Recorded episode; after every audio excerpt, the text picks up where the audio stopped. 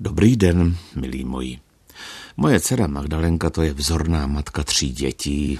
Bohužel jsme měli jenom jednu dceru. Kdyby se nám jich podařilo víc, tak se mateřství v České republice dostane no úplně jinou úroveň. No, tak to už nenapravíme, ale zase mě na druhé straně těší, s čím mě dcerka, co by zasloužila matka, spravuje. Ku příkladu teď mě informovala, jak při tom, když brázdí okolí svého domova s nejmladší ratolestí, tak zároveň dělá starší dcerce asistentku. Ta se na ně obrátila s poněkud nezvyklým požadavkem. Mami, prosím, nabereš mi vodu z našeho rybníka. Prý potřebuje vzorek stojaté vody na projekt do biologie. Zkoumají planktoní korýše. Matka se ani nesnažila předstírat, že tuší, co onen termín znamená. Dostala od své zvídavé dvanáctileté dcerky poměrně obsáhlý výklad na tohle téma. Jedná se o malé živočichy, kteří se vyskytují jak ve slané, tak ve sladké vodě. Živí se jimi rybky, ne vždy však korýše zvládnou úspěšně ulovit. Planktoním korýšům se také totiž, a ne, nadarmo říká vznášivky. Ve vodě se pohybují drobnými poskoky. Prudce přitisknou nohy k tělu, připaží dlouhé antény a naberou tak značnou rychlost.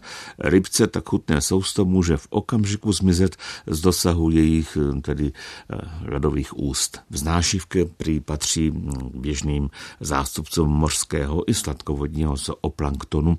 Běžné jsou i v našich vodách. Dcerka bude na vzorku vody nabraném v našem rybníčku pod školním mikroskopem zkoumat, zda se zde podobný živočich vyskytuje. Nabírání vzorků dcerka matce popsala dopodrobna a já jsem moc rád, že se přitom moje dcerka neutopila, neboť jeho břehy jsou zařezány, tedy toho rybníka. Padají prudce rovnou do vody, žádnou pozvolnou pláž se snadným přístupem nalézt nelze. Nejmladší dítě tedy obezřetně maminka přikurtovala do kočáru a jednou rukou se držíc větve sklánějící se nad hladinou se jela nabírat možné korýše do lahvičky. Raději ani neuvažovala nad tím, co by se stalo, kdyby. No, dítě staré rok a tři čtvrtě by pomoc nejspíš efektivně nezavolalo. Mise však dopadla úspěšně, lahvičku plnou místní vody večer vítěza slavně předala prostřední ratolesti. A že bude zvědavá, zdá na ní spod mikroskopu korýš nakonec vyskočí.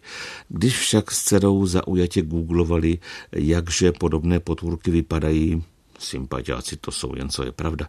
Využila nejmenší ratolest situace, lahvičku svými šikovnými prstíky otevřela a hbitě ji vylila do postele své sestřičky. Pod rouškou tmy, teď se stmívá skutečně brzo, šla moje dcera s vnučkou, notně obě špačkujíce, znovu k místnímu rybníčku. Výhodou bylo, že ji dcera nyní držela za ruku a ona se mohla nad vodní hladinu naklonit a druhou rukou nabrat kýženou tekutinu do lahvičky. Nevýhodou byl rychle padající mráz. Předtím, než nabrala vodu, se musela na hladině probít, tedy cestu k vodě, ledovou krustičkou. Ale co by člověk neudělal pro vzdělání vlastních dětí, že?